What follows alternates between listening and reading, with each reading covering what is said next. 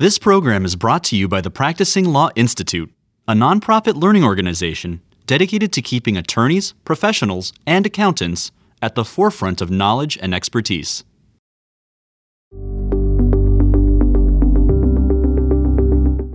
PLI's SEC Institute, we like to call it the SECI, provides up to date SEC reporting, compliance, and accounting education through innovative programs and workshops, like the SECI Essentials Workshops, which are a series of half day interactive virtual workshops that allow attendees to pick and choose content that meets their educational needs on a flexible schedule. The SECI also curates a blog and circulates a quarterly newsletter to keep busy SEC reporting professionals up to speed on the latest disclosure issues. We're going to talk about some of the hot topics in the SECI's latest quarterly newsletter with one of our favorite guests, George Wilson, today on Insecurities.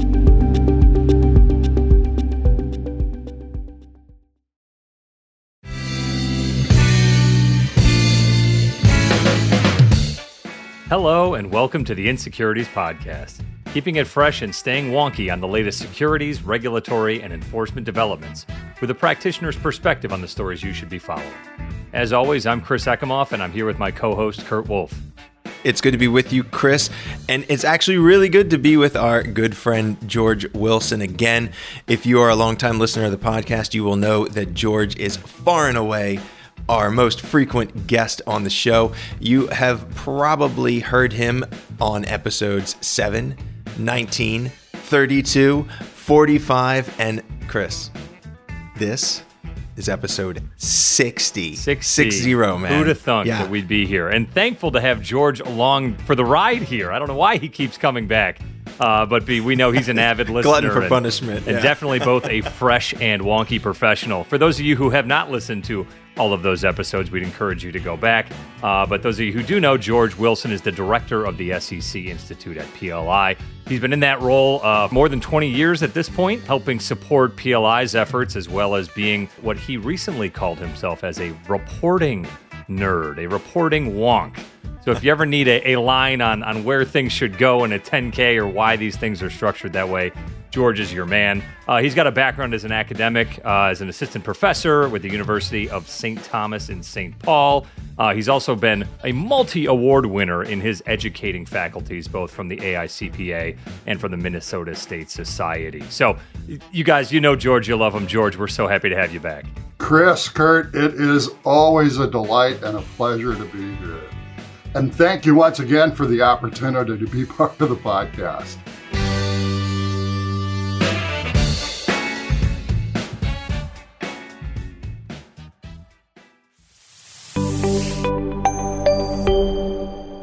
You called me a reporting nerd. I call myself a reporting nerd. I have to say, I truly am. If you want to know what is in SK item 201D, the equity compensation table, and where that should go in your 10K, which, by the way, is not in item 5, even though item 5 in your 10K is SK 201. It should be in item 12 if it's not in your proxy. You want stuff like that? I'm a total nerd. But I have to say, the podcast that you guys have done, all 60 episodes, have broadened my horizons and helped me see more aspects of what we do in this world than I could ever have imagined. I mean, all the way from just your recent episode about the enforcement division and the look around the corner, that was brilliant to help understand what happens in the enforcement division and how it works. All the things you've done with insider trading. I mean, the variety of topics is amazing. And, and the episodes you did about the GameStop report, Robinhood, they have helped me put everything in a broader context. And I think it's one of the strongest things I could say when I, and it is the strongest thing I can say when I recommend the podcast. Even if you are in a reporting role, listen to this because you'll learn so much. So thanks again for the chance to be here once again. It is always a treat. Thanks Oh, so George, much. it's great to have you. Thanks for the kind words. Um, we weren't giving you the hook there. You, you feel free to keep going, pile on. We love it. You can take the whole episode just to talk about what you think of the podcast, George, if you like. All right, well, let me give a little bit of a roadmap so folks know where we're going today. We're not going to get deep into SK, um, but we do want to talk about some of the hot topics in the SECI's March 2022 quarterly newsletter, which will be hitting an inbox near you any day now if you're listening to this podcast. And if you are not already a subscriber, please head on over to pli.edu slash programs slash SECI to join the mailing list. Uh, we were lucky to get a preview of the March 2022 quarterly newsletter in advance of publication. It covers a lot of ground, uh, hits on possible new climate risk and human capital disclosures, on cybersecurity, on the FASB, that is the Financial Accounting Standards Board, uh, and what some of the things may be on, on their agenda looking forward. Today, we want to touch on a few of the hot topics in the newsletter that were of particular interest to us here at the Insecurities Podcast. We're going to talk a little bit about changes at the PCAOB and FASB's take on Goodwill Accounting.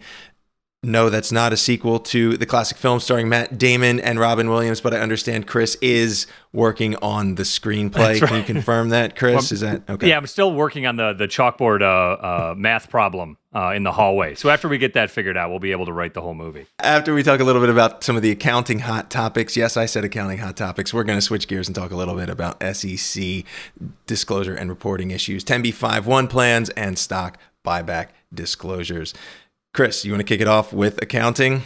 I'd love to. Uh, George, we're so glad to have you on here. One of the things that I keep trying to get more coverage of, and, and Kurt continually pushes back on, is the coverage of the PCAOB. Uh, the newsletter references the the installment of the new chair uh, with the PCAOB. I, I, also want to make the comment of I've I've been honored with uh, being asked to help support uh, the George Mason Law School class this semester of accounting for lawyers and it's been it's been a great experience. The students are very informed and, and educated, uh, and we voted as a class that anybody who says that the PCAOB should be pronounced as peekaboo should immediately have all of their licensure uh, removed. So we'll be avoiding that uh, that terrible acronym uh, shorthand there. But uh, you know the the newsletter touches on Erica Williams and, and her new role as the chair. Uh, for those of you who have not followed the PCAOB recently, there's been some shakeups. last summer, uh, was a couple of uh, legal cases involving some of the PCAOB board members, uh, as well as a significant overturn uh, in the entire PCAOB uh, leadership uh, presentation. So, George, we'll get into a little bit of that. But first, I want to get into a little bit more about Erica. I don't know if you read goingconcern.com. It's a relatively popular, if not tongue in cheek, accounting coverage with this new turn of the PCAOB leadership, they put together, in the honor of March Madness coming up in a couple months here, what it would be like if each of the starting five of the PCAOB were introduced at a basketball game. So I'm going to give you Erica Williams' background in that vein. From the University of Virginia, she is a litigation partner at the law firm Kirkland and Ellis and previously was a special assistant and associate counsel to President Barack Obama. She also spent more than a decade in various roles at the SEC, including as deputy chief of staff to three former SEC chairs and as Assistant Chief Litigation Counsel in the SEC's Division of Enforcement Trial Unit. Once sworn in, she will be the first woman chair of the PCAOB and the first person of color to lead the audit regulator. Put your hands together for new PCAOB chair, Erica Williams. well done. Excellent. We'll well have to done. add the, the clapping emoji there, or the clapping sound yeah. effect there. So, George, er- Erica's got an interesting background. Obviously, the, the role of the chair is interesting at the PCAOB. How do you see this appointment and, and where she might be going in the coming months? I think that is a wonderful area to speculate. And I think that's what we'll do right now speculate. We don't know a lot about where things will go. Um, uh, you mentioned the turnover. It was pretty dramatic. It was a complete turn mm-hmm. of the board. Uh, the SEC chair basically removed everybody and and it was startling in its, its suddenness. And it's true that the PCAOB has been challenged by many organizations to do more in its regulation of the profession. And so I think we'll see some significant changes in direction. And I think there's some hints about those changes in direction in Erica Williams' background. It, uh, she was an assistant chief litigation counsel, as you said, at, in the trial unit at the SEC and she's used to complex securities law issues. And you know, my, what what my favorite question about an audit, Chris, is this: When do you know you're done? when do you know you're done with an audit? There's no like bright line. Auditing is a marvelously artful world. You can talk about the techniques and the regulations, but I still believe that auditing is more art than science. And so judgment is crucial here. And so I think her background with those very complex kind of issues you find in a typical SEC enforcement action that literally goes to trial, being able to understand those is important. Um, one of the things I'm thinking about is the composition of the board. You know, you go back to the days of SOX, way back in 2002. And by the way, are you guys planning an anniversary of SOX episode? I just want to plant that seed. Well, the board has been sort of up and down. You know, it, has been sometimes very proactive, sometimes less proactive. You can just see that in, in the volume of its inspection reports and the content of its inspections reports. So uh, you know, there's a lot to be thought about here. But one of the things when you go back to the origin of SOX is that because the accounting profession was in so much trouble in the post Enron, WorldCom, Tyco, Adelphia Qwest area, this new regulator that turned the accounting of public companies from a self-regulated industry to a overall outside regulator industry SOX requires that no more than two of the five board members can be accountants. So it's a majority of attorneys. And of course, the chair is an attorney. So I think one of the crucial issues will be how she actually corresponds and works with the accountants on the board. And I, I, have to say, overall, I'm pretty hopeful about that. When, when you look at the overall inspection statistics, even if you just look at the large firms, mm-hmm there are, I think, in their last uh, cycle, over 700 uh, instances where firms issued reports where, in the judgment of the inspection division, they didn't have enough sufficient, competent evidential matter to support their reports. Uh, that's an issue I think that needs to be addressed. Were those really, was that really the situation, or was it differing auditing judgment? Um, there's a lot to be done here. And so I think her background as a trial lawyer who's worked with complex security issues is, and, and then you couple that with the overall administrative background she has by serving as chief of staff to three commissioners. I think that's crucial. I think she'll bring a sense of order and administration, regularity, and, and predictability to the organization. And one of the really heartening things I see in that regard is that while the prior board had more or less cut off its outside advisory groups, they're actively moving now to rebuild two kind of new act, uh, advisory groups. And I don't want to go too deeply into the, the issues there. That's probably more than we need to talk about. So, you know, I think I think we'll see her leadership bring sort of order to the administration of the organization. And I think we'll see the public input process become more robust. And hopefully, there'll be a little more clarity in the inspection process. Audit firms are often, and George, hopefully you'll agree with this, you know, always laid blame when something has gone wrong at a company, but you don't really see audits going well, right? It's just kind of assumed and, and moved on from. So if there's ever a restatement or, God forbid, some allegation of financial statement fraud, it's where were the auditors? Uh, so it can be mm-hmm. a little bit mm-hmm. of an unfair conversation for auditors generally. It sounds like Erica's background is informed on those issues and maybe could even get out ahead of some of those discussions prior to there being any need for enforcement against an audit firm or not. Um, you know, criticisms of the PCAOB, especially in the past, you know, five or six years, have been their hands-off approach to actually putting teeth behind some of the reporting of of deficiencies in audits or uh, you know calling out specific audit firms based on their very a very detailed enforcement and, and reporting procedure around that. But Erica is probably someone with a background that can support, like you said, those very complex and detailed audit related issues and and help bring the PCAOB to a place of continued respect and also a, of general acceptance in terms of how they're dealing with the audit profession generally. Erica is but one of the board members of the PCAOB. The other, there are three new board members, we'll say, although uh, folks. Mm-hmm may know the name Kara Stein, who's now uh, on the board of the PCAOB. Obviously, yeah. long tenured uh, background in the SEC and, and, a variety of other uh, uh, services, uh, notwithstanding her role as a commissioner. Uh, we also have uh, Anthony Thompson, who spent 32 years with the U.S. Air Force, uh, as well as with the CFTC. Christina Ho, who comes from a more traditional big audit firm background for almost 30 years, serving with one of the big four.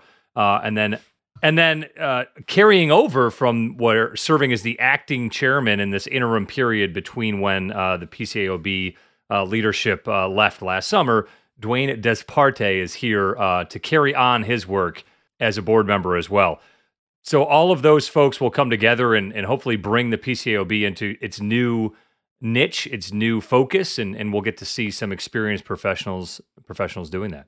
And for those of you who'd like to learn more about the PCAOB, feel free to listen back to our episode, Who's Watching the Watchers, in which we talk to a then sitting uh, official with the PCAOB as well as a accounting liability uh, attorney uh, on that episode. Or check out our discussion with Wes Bricker, a former SEC chief accountant, to hear more about that. I know, Kurt, those are two of your favorite episodes of our catalog to date.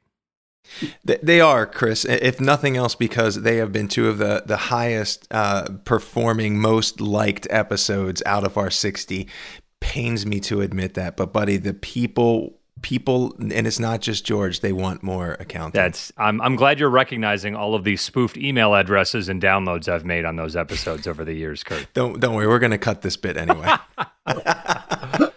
Excellent. Well, before we move on, George, uh, I don't know if is there anything you'd like to ask us related to the PCAOB? Uh, no, I think I'm. Uh, I think we've touched the bases there pretty well. But I do have a couple of things I would thought I thought I would throw in, uh, primarily Uh-oh. to focus on my geek factor or build my geek factor, and uh, also just to celebrate some of the stuff you guys have done. So first, if it's all right, I've got a little bit of SEC reporting trivia that I thought I would toss in here and there. Let's hear it. Focused on uh, my nerdy reporting person. So here's the first question. Uh, and you guys don't need to worry about answering these. I'll give the answer, but it's a good question, uh, particularly for the accountants in the world around us. It's sort of a surprising answer.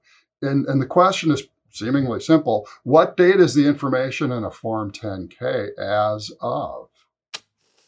And you know, if you're an accounting professional, you might be tempted to say, well, period end, you know, your cal- your fiscal year end, and and and that's kind of how we think about stuff as an accounting professional. If you're a lawyer and you're used to 33 Act registrations, you might say, well, as of the date filed, it always speaks as of the date filed. And that's the 33 Act for sure. But if you go to the 10K instructions, and yes, there actually are 10K instructions you can find on the webpage, uh, General Instructions C2. And I want you guys to vouch for the fact that I'm not looking at a piece of paper. He, he knows it. He knows it, folks. It's true. It's indicative of the sort of hollow and empty nature of my professional life. But in any event, General Instruction C2 says information in a Form 10K is as of the quote latest practicable date. And that can actually be different for different items. So, your number of employees, if you include that in your human capital resources disclosure, you probably need a good payroll cutoff time to get that number. On the other hand, if you have a really material financing and it's very close to the date you're going to file, you probably need to include that. So I slipped into nerd teacher mode there for a second. That's excellent. Uh, episode 58 which was Capitalism, Democracy, and Innovation, where you had uh, an associate general counsel from Robin. That was amazing. Um, you, you, did that well, but you also talked about gamification in episode 52. I loved that one. I have to tell you, right after I listened to that episode, I actually signed up for Robinhood just to see what it looked like. It's fascinating. That's great. And, and then you did episode 50 about the GameStop report. So this is, uh, as I said, you guys have broadened my horizons in ways that are absolutely delightful. So thanks for letting me put those in, guys. All right, George, we want to get your take on goodwill. Uh, you've got 15 seconds. Go. No, only kidding. Goodwill is a long covered and complex topic in the accounting world. I'm still pretty sure that, you know, I've tried to work with Kurt over a few 10, 15 hours over the past couple years.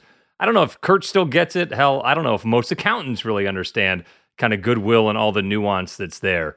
Yeah, I was going to say you're you're throwing shade at me, but tell me who actually gets it. I'm not. It's is it even a real thing? I mean, I, it's kind of like if know. you have to ask, then obviously you don't know, so you just don't ask about it. Um, goodwill is one of those intangible elements of the balance sheet that's created when companies purchase each other for more than the book value or the carrying value of the assets. That is an overly generalized definition of where we see goodwill again, as someone who's teaching a class on accounting for lawyers, we don't get too deep into goodwill for the for the attorneys in the classroom.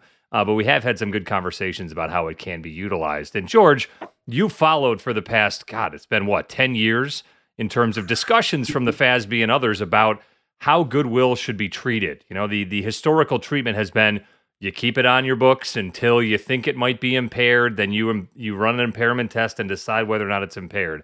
Uh, there have been some other discussions about how that should be treated in the past few years, George. Talk to us a bit about those.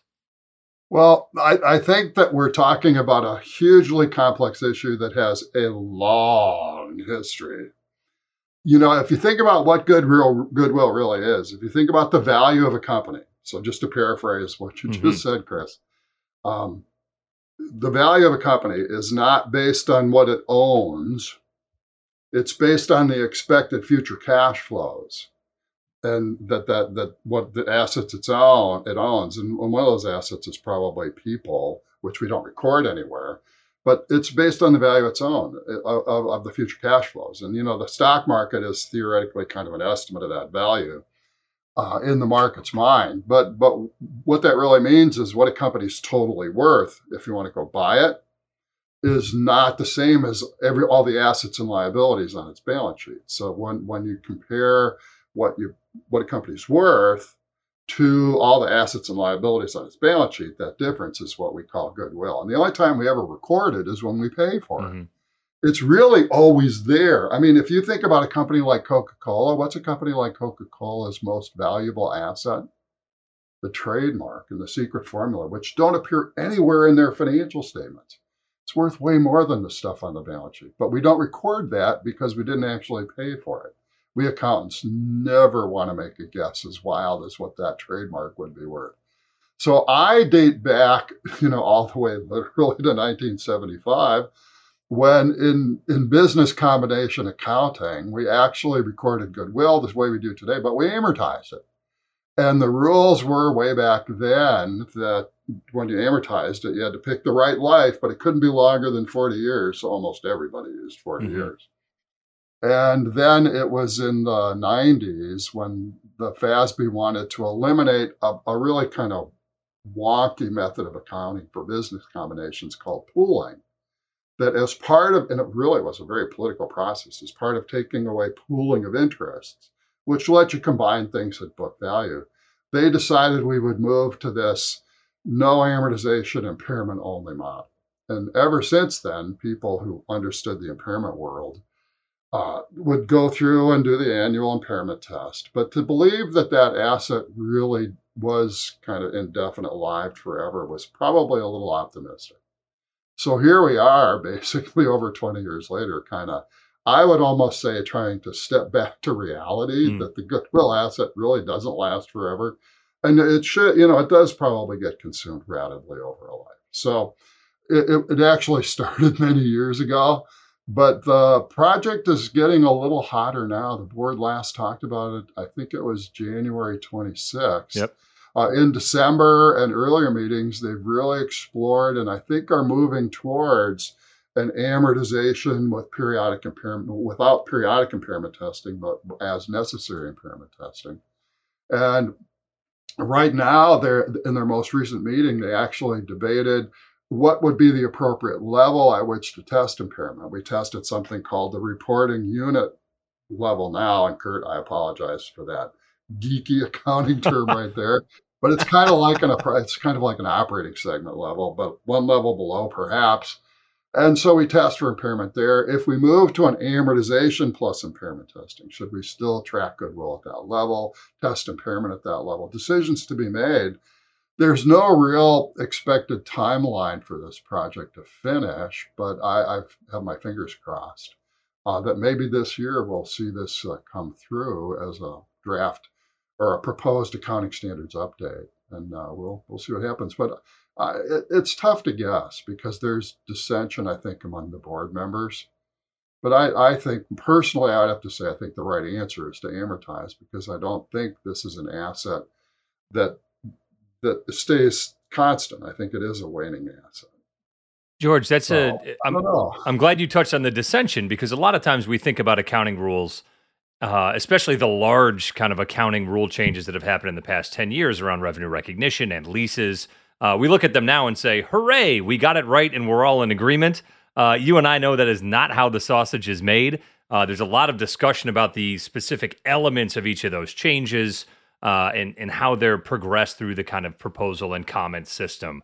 Uh, I think 101 letters were most recently received by the FASB as it relates to specifically this goodwill issue and only some of the facets of what might change from a uh, impairment model to an amortization model. So, Kurt, I know I can see on your desk there you've got 101 comment letters printed out. That's going to be your weekly reading this week. Absolutely. You know it. Absolutely. So, so I'm looking forward to it. It's a complex process, George. I'm sure the next time, you know, we've we've got a great cadence with you, speaking with you a few times a year. Hopefully there are updates that we can touch on uh, on Goodwill as it goes forward. If you if any of you listeners out there are interested in the Goodwill discussion, go to the FASB website. Uh, there's there's a lot of great things about FASB. What I love is they summarize in a very linear fashion the entire discussion from initial consideration to proposals to comment periods all of that's in one place. Uh, so if you're interested in what the goodwill conversation is about and how it's progressed, uh, FASB.org is the place to go. Uh, the Financial Accounting Standards Board. They really put that information together. So this is not a conclusatory uh, discussion of goodwill. This is more of a stay tuned uh, discussion because there's a lot of important issues here that that may reflect these companies with significant brand values things like Coca Cola or Apple, right, that have these large, potentially very valuable uh, elements of their business that aren't currently represented in the financials. All right, so we want to continue to talk about some areas where there may be uh, change in the wind, but we're going to head on back over to the SEC, which is where you know I feel certainly a little bit more comfortable. Right, can, I, can, I toss, can I toss in my next uh, my next trivia yeah. question, guys? Yes, absolutely. So here's my next one for the hosts. My next one for the hosts. Which of the following is one of the Insecurities hosts' favorite TV shows? Is it Millions? Is it Gazillions? is it Billions? Or is it Succession? Wow. Hopefully, a multiple choice answer here. Yeah, I thought I'd try to pin you down. You know the two I'm talking about. That's here. right. Um, I, yeah. Chris, which one are you going to take? You know, I just I identify a little bit more. Uh, Billions has a little bit more of like lawyers yelling, and that's a, that's a part of my daily life as a practitioner, right? And working with clients who are represented by esteemed legal counsel folks like Kurt Wolfe and his colleagues. So that that's just a show that resonates a little bit more with me than than the issues with Succession. See, I thought you were going to go to the other. I thought that the end of that was going to be every day I deal with lawyers yelling. So Succession. yeah, no, Billions I think hits closer to home for me. Both obviously excellent shows, and we really enjoyed talking with Jesse Eisinger recently about his role as a consultant for Succession. Um, but just in terms of the the issues that I'm thinking about every day, Billions is a little yeah. bit closer to home for me. Yeah, well, episode 31 was when you talked about the Billions show. That was absolutely brilliant. And yeah, then uh, the fun. interview, the, the the podcast with Jesse Eisinger in episode 57. Again, great great examples of how you bring the broadness of what happens in the securities world into your discussions and, and, and illuminate things for everybody so you don't have to focus. You can be multidisciplinary as you do this. So thank you again for those guys. Well, had to have some fun with that. Well, George, stay tuned. We're working on getting connected with the folks who consult for Ozark. Uh, the relatively popular money laundering related, uh, you know, pop culture show. So hopefully we can get on uh, some of those folks to share their insights as well. Uh, that show has some of my favorite performers over the years right. in TV. Oh my gosh, that's great. Yeah, another great one. But until then, let's head back to one of our, you know, perennial favorite hot topics, insider trading.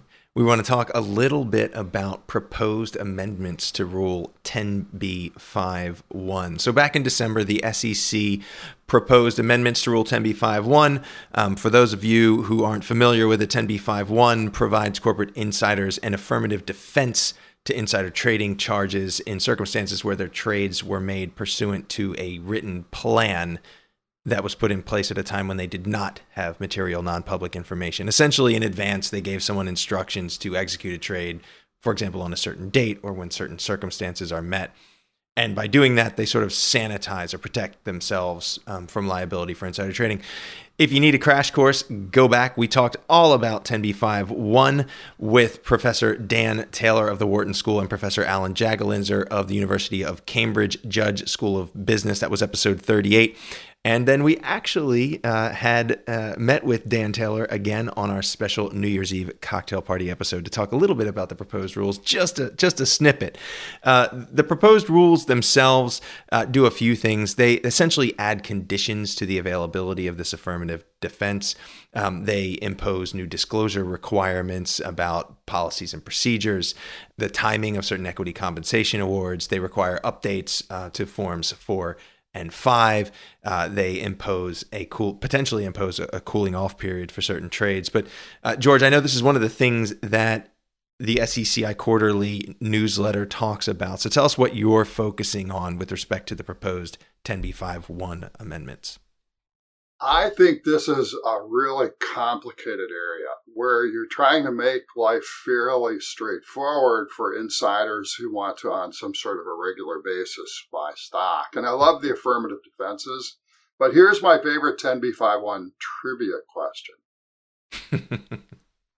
if you have a 10b5-1 plan, so today, and, and I do it very appropriately, I do it when I'm not in possession of material non-public information. So it's right after quarter end, the window's open.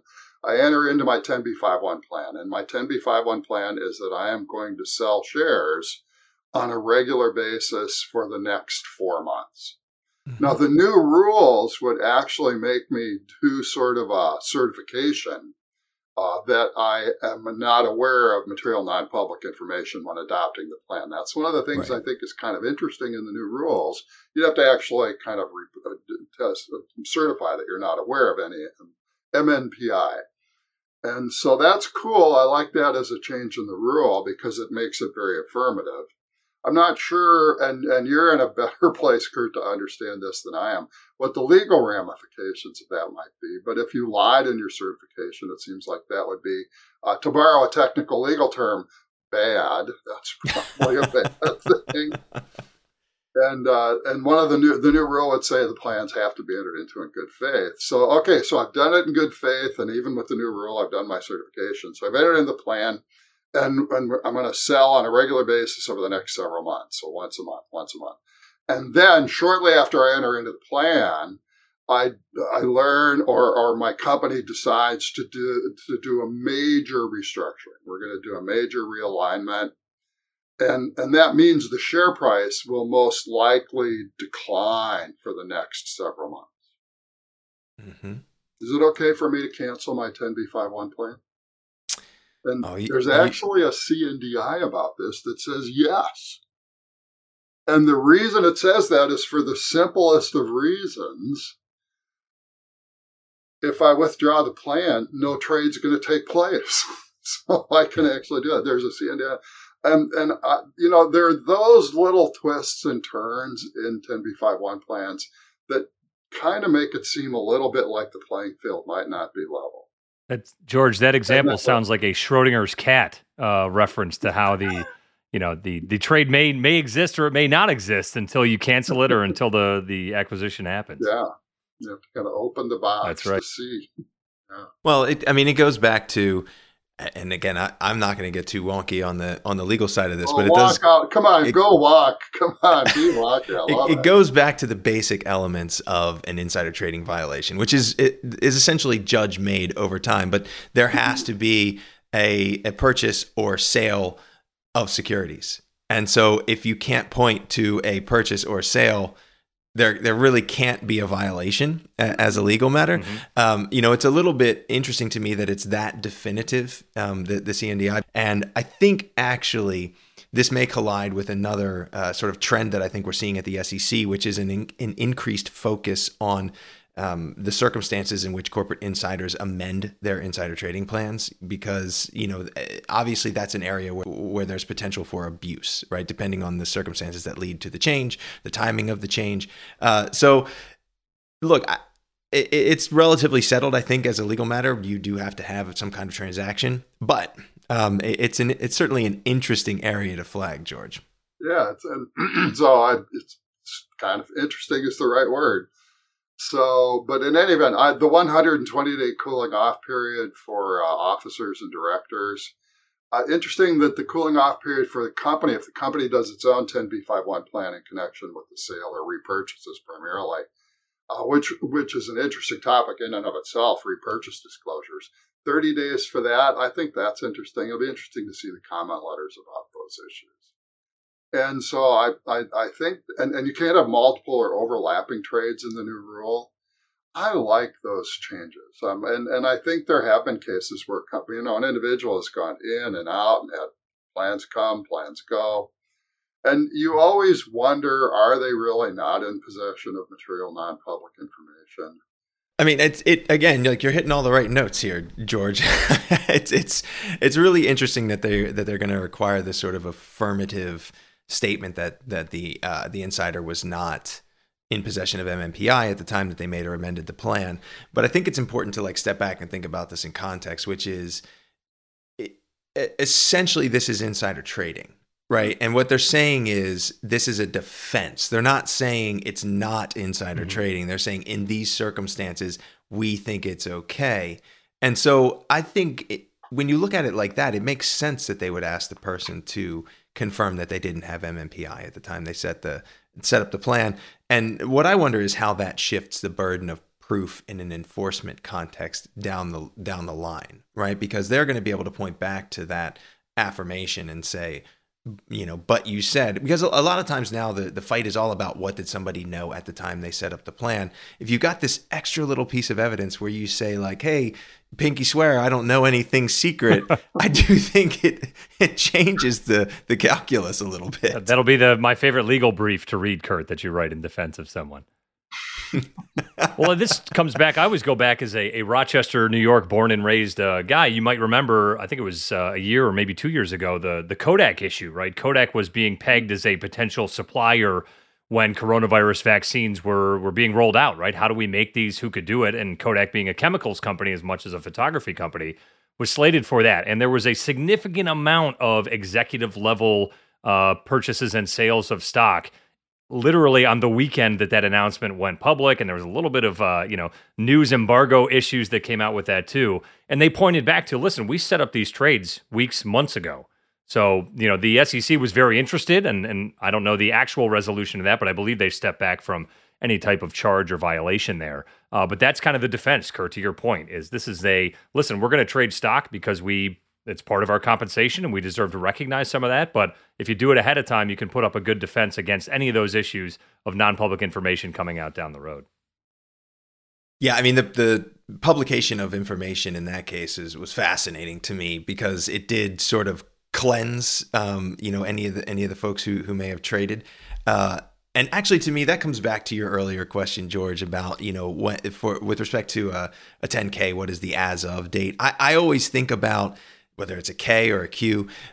For me, it's it, that that is the the company making a statement, and so for me, the as of is when did they put it out into the into the market? When did they put it into the universe of things known by market participants? So, I mean, the answer is much more technical than that. But as a you know sort of knuckle dragging attorney, I'm like, well, they said it when they put it in the market, of course, because it has this cleansing effect. Well, well, let me ask you a question, Kurt. What do you think about the p- proposed requirements to disclose insider trading policies? I think a lot of companies have, in, in the issue of, of you know social and governance disclosures, sometimes put those policies on their web pages. Mm-hmm. and, and been comfortable about doing that, but not everybody does. And, and this would now become a requirement uh, to disclose, yeah. you know, kind of like the code of ethics stuff that came yep. out of the in the SOX bill uh, after Enron. Put your code of ethics out there for the world to see. Now your insider trading policy would have to be out there to see. Do you think that's a good step? I mean, I could be I could be persuaded either way, particularly at, you know at the moment where there is at least one big insider trading case that I think really turns on the language in an insider trading policy, and that's the Panuwat case. Yes, uh, that's uh, you know fascinating case. For for me, it almost feels like in that environment, maybe making them public is a good thing because I think what you'll start to see is some commonality in the policies will emerge. There will there will become some standard or industry best practices that I think a lot of people will adopt because maybe if they all just threw them up on the website and it all kind of started to coalesce around some some core concepts or principles, then everybody would benefit from um, from that sort of common common practice and maybe the SEC or the courts as they you know apply and interpret the law would come up with a system that makes more sense. Yeah, I disagree. And the Panuwat case, just so I can remember it right, is that the one where the person traded not in their company securities, but in a related company securities? Yes, this is the case where uh, you know Daniel and Luke cue up the sound effect. This is the shadow trading case. Dun dun yeah, exactly. dun. or no, I think it yes, was ooh wee ooh. Forget the scary sound effect exactly. But yeah, that that's the one. The the uh, the defendant in that case did not trade in the securities of his employer or even a company that his employer was contemplating a business combination with, but a third party that um, uh, well, I think they call it economically linked or something like that. Essentially, they were in the same space. So uh, the logic is that what the individual knew about his company could apply broadly to the entire sector. Um, and again, the, the the policy in that case is where I think the SEC is going to hang its hat, and and we'll just have to argue about what we think those policies actually mean or should be applied. Yeah, I'm I'm looking forward to seeing where that case goes. Yeah, there's a lot of us watching it. All right, we've got one more uh, sort of hot topic that we teased out of the SECI's quarterly newsletter for you, George, and that relates to stock buyback disclosures. Um, also, back in December, the SEC proposed new rules that would require disclosures about stock buybacks. Um, this actually relates to a system that's been in place since uh, around 2000, 2003, I think is the actual year. Uh, the Commission adopted rules that were put in place in 2003 uh, by the Commission uh, that require companies to disclose what we'll call stock buybacks. Let's keep it simple for this conversation. Uh, George, talk to us a little bit about what the new disclosure requirements might entail. Well, you you framed it perfectly. This is not something that's coming without a little bit of prior disclosure. And and just to geek out a little bit, it's actually SK item 703, which applies to uh, 10Qs. It's included in the Form 10Q and it's included in the Form 10K. And it's in uh, uh, uh, Part 2, Item 5 of the K. You've got to disclose, and it's interesting, it's by month, by month. Mm-hmm. Uh, share repurchases. And you've got to put a bunch of information in there about how much you bought, what was the average price, how much of that was pursuant to a plan, and if you've got a plan, how many shares are still available to be repurchased in the plan. And in, in our workshops, when we talk about this disclosure requirement, people are always scratching their head going, why is this by month? And, and I think the reason it's by month is you're kind of looking for potential price manipulation. If right. you saw a company that did substantial repurchases as it approached the end of the quarter, and then shortly after the end of the quarter, when the company releases earnings and the window opens, you see officers kind of selling stock. Well, was that an effort to get the price boosted up for those insiders? So I think that's kind of the focus of all this. Although obviously share repurchases today are a huge topic, mm-hmm. you know, uh, should companies be using the money that they generate to buy back their shares and get the stock price up for existing shareholders? Should they be using it to expand uh, the scope of the business? I mean, there's a lot of political debate about that. So I think this rule kind of goes towards both of those objectives. And it would actually require a new form. And, and what SEC reporting person doesn't get excited when there might be a new form? More paperwork. more paperwork. Well, more Edgar filings. Yeah, anyway. that's true.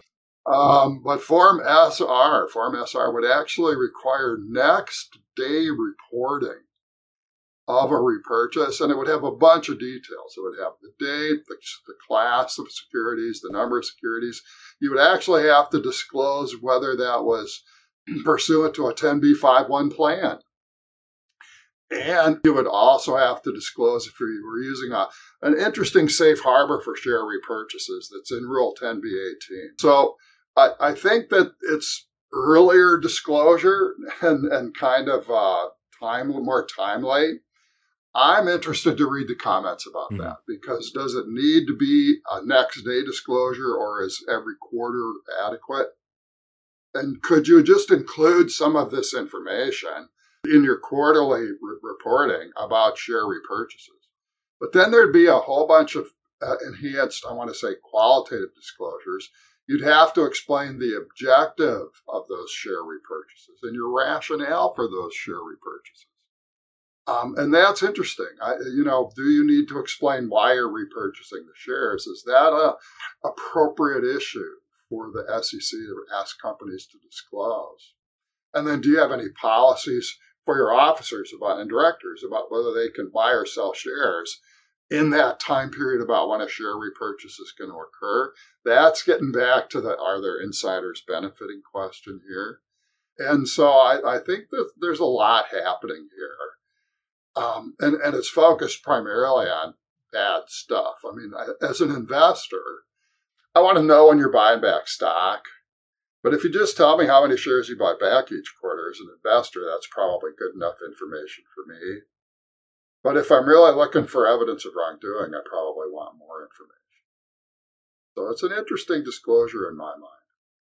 Yeah, that's interesting. It, it reminds me of a conversation we had with Commissioner Peirce, where she sort of put things on a spectrum from like need to know to nice to know, and uh, in that in that conversation, we were really talking about some of the ESG disclosure requirements that may be, you know, on the horizon. Um, but th- the same is true here, right? It's a it's a balancing act. You know, what what is how do you appropriately calibrate that to get investors the type of information that they are actually interested in, actually might need to know. Uh, again, as a lawyer, we often think about that as the type of information that would influence someone's decision to buy or sell securities. And, and how far past that line do you want to go, if at all? And so I think that's the kind of balance you're you're talking about, George. Are, are, are we going to make companies disclose information that could help us find bad acting? Yeah. You know, it just makes me think of the episode you guys did with FINRA. There's so much that FINRA does that's looking for people who are doing things that aren't necessarily appropriate.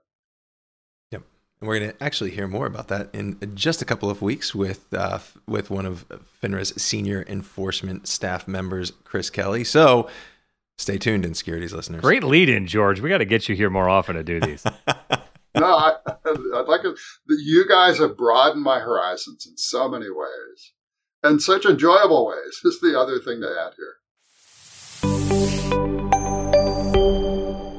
All right. Well, can I can I throw in one more uh, SEC reporting nerd trivia question? right. Uh, this Yes. is one that's really important as, as many of us are in 10K season, and it's a mistake that you see in a lot of 10Ks. So, it, and it's really nerdy. It's about item numbers. So there are new item numbers in 10K. Chris, you're up. Um, there, Couldn't run couldn't have run off camera faster, Hunker. okay, so uh, so many most most listeners probably know that item six in Form 10K, which used to be selected financial data, that's gone. Do you need to include item six anymore? And then there's a new item, item 9C, which is part of the Holding Foreign Companies Accountable Act disclosure regimen, which won't apply to that many companies other than those who have an auditor in China or Hong Kong, where the PCAOB, kind of a link back to our first topic, where the PCAOB will, is not able to inspect that auditor's work. They have to make a bunch of disclosures about foreign ownership in that situation.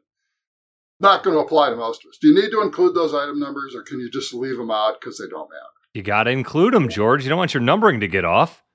That's exactly right. You got to keep the numbers straight. And there's actually an Exchange Act rule. If you go Oh, onto wow. sec.gov, go to the rules. It's Rule 12B 13, which is on page 1146 of our current SEC reporting handbook. Again, he doesn't have the book in front of him. He knows that offhand. Bare, just, just uh, in my head, hollow and empty. A lot of stuff in here that doesn't matter to anybody. But, but um, but but no, and, and that's a very common mistake. And you know, you might look at that and go, "Who cares?" But when you're an SEC reviewer and you see someone who does something that's kind of a, really a minutia issue, but they do it wrong, mm-hmm. that's going to convey an impression about your care with respect to the rest of your reporting. Mm-hmm. I love so, it. Good to get the details right. Uh, plus, I thought it'd be good for a laugh. You, so thanks for it. that. thanks for that. I promise that's the last one. No, well, George, we're going to turn the tables on you. Our fun segment, you talk a little bit about the empty space in your head, but your memory is uncanny, especially when it True. comes to these wonky uh, reporting topics.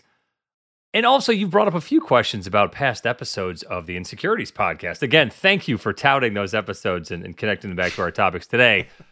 My pleasure. This might be a little awkward. We're going to quiz you on your appearances on the PLI's Insecurities oh, no. podcast. So, Kurt and I are going to read you a quotation that you spoke on a prior episode. You have to tell us what were we talking about when you said these words. And you know we've covered a variety of SECI quarterly newsletter mm-hmm. topics. They're all going to be a little flavored here, but we're interested if you can nail down uh, what conversations we were having when these quotations were said. All right. Number one, here we go. Quote I think it will be step by step I don't want to say baby steps, but moderately sized steps. And I like your thought about how this commission will react. I don't think there's a need for a dramatic reaction. End quote. George, what were we talking about? And if you name the episode, you get uh, another Insecurities podcast mug. Oh, uh, I'd love to have a matched pair. Um, Baby steps, moderately sized steps, no need for dramatic reaction. Well, I'm tempted to say ESG disclosures, but ding, uh, ding, ding. We'll stop you there because you're right. We were talking about the Clayton Commission back on in March of 2020, how they would look at ESG disclosure rules. You're one for one, George. You're you have that okay. that sterling, that bear trap of a memory. That's primed well. That's lucky for me, guys. it's lucky for me. The the extra good thing about that quote is that we could just plop it in this episode, and I think it's still right on the That's money. That's it. Yeah. yeah, there, yeah you go. All right. Like All right. Here we go. Quote number two. I think that these actions really help mainstream investors. There's clearly enough stuff happening out in the world. There are plenty of bad actors who are doing things that aren't appropriate. And inside a company, it is really challenging to be the person who tries to stop it. All right, what were we talking about? I'm I'm I'm drawing a little more of a blank on this one. So inside a company, it's really hard to be the person who's trying to stop it. Mm-hmm. Um, Lots of bad people out there doing stuff in the world, and inside the company, hard to be the person who tries to stop it. Oh gosh, guys, I'm told I'm I'm gonna take a wild guess. Um, insider trading? no, I, I I'm stumped. I'm stumped. All right, so this one goes back to episode 19 in September 2020, and we were talking about possible uh, new or revised SEC whistleblower rules. Oh, whistleblower! Oh, my God! Overlapping issues. We'll, we'll, give you partial credit. You showed your work. Oh my God! Oh yeah, my God! I like it. Yeah. Seriously, man, those are some of the best episodes you guys have done. Um, the whistleblower episode, the one with the whistleblower attorney, was fantastic. Yeah, Matt Stock. That was an early episode. That's, right. that's a that's a deep track, George. oh my God. No, I mean seriously. I you know, in our big conferences, we always have uh, an hour of uh, ethics, regulatory ethics. And included in that discussion is the whistleblower program at the SEC, uh, which I think is a crucial safety net for everyone. Yeah. Yep. And I always mention those episodes awesome. specifically. Go listen to those. That explains why we see them tick up every once That's in a while. Right. It's not just my spoofed emails getting out Boy, there. I got to say, 2020. Gosh, that's like two years ago. I can barely. That's unbelievable. Remember. So it's been a it's been a while. Um, yeah, cool. cool. You know, your answers were fantastic. Uh, as far as I'm concerned, you may be second mug eligible, but we'll have to take that back to the overlords. That's right. Yeah, overhead. Overhead's going up across the board, George. Supply chain issues, we don't know. I understand that. Yep, that's my standard answer for why I don't want to get out of bed in the morning. I'm having supply chain problems. but most mornings like this, I'm so excited to get started, I can't stop myself.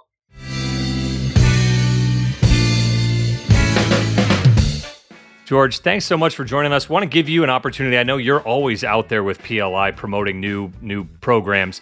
What's coming up in the next few weeks that folks should consider tuning into? Oh, thanks for that, Chris. And yes, you earlier mentioned our essentials workshops. We had planned on doing those for several years and pivoted much more quickly the onset of the pandemic. But we've built actually six modular workshops. They're little three hour things. We call them our essentials curriculum. There's a special starting point for lawyers and a special starting point for financial reporting people. And then we build. We're doing our MD&A Essentials workshop, three hours deep dive into MD&A. Totally a good time. Uh, we're going to do our 10Q uh, proxy and uh, Section 16 one a week from tomorrow. Then the whole sequence will start again uh, later in the spring and a couple times in the summer and fall. Those are fun. And they're all with Zoom, so you can interact with people in the Zoom room. You can ask questions. We get a lot of conversation. It's really neat. That's great. That's great. Excellent, George. Well, thank you for joining us, and we look forward to our next conversation with you in a few months. Oh, thank you again so much, Chris and Kurt. It's always a delight. Thank you for joining us for this episode of the Insecurities Podcast, and a special thanks to our guest, George Wilson of the SEC Institute at PLI. As always, we want to hear from you regarding your thoughts, comments, and topics for discussion on future episodes of Insecurities. Please use the hashtag InsecuritiesPod on Twitter or LinkedIn to join the conversation. You can find me at Ekimoff CPA. And I'm at Enforce underscore update. Be sure to subscribe, rate, and review the Insecurities Podcast wherever you listen. Be well, everyone, and we'll see you next time. Thanks for tuning in.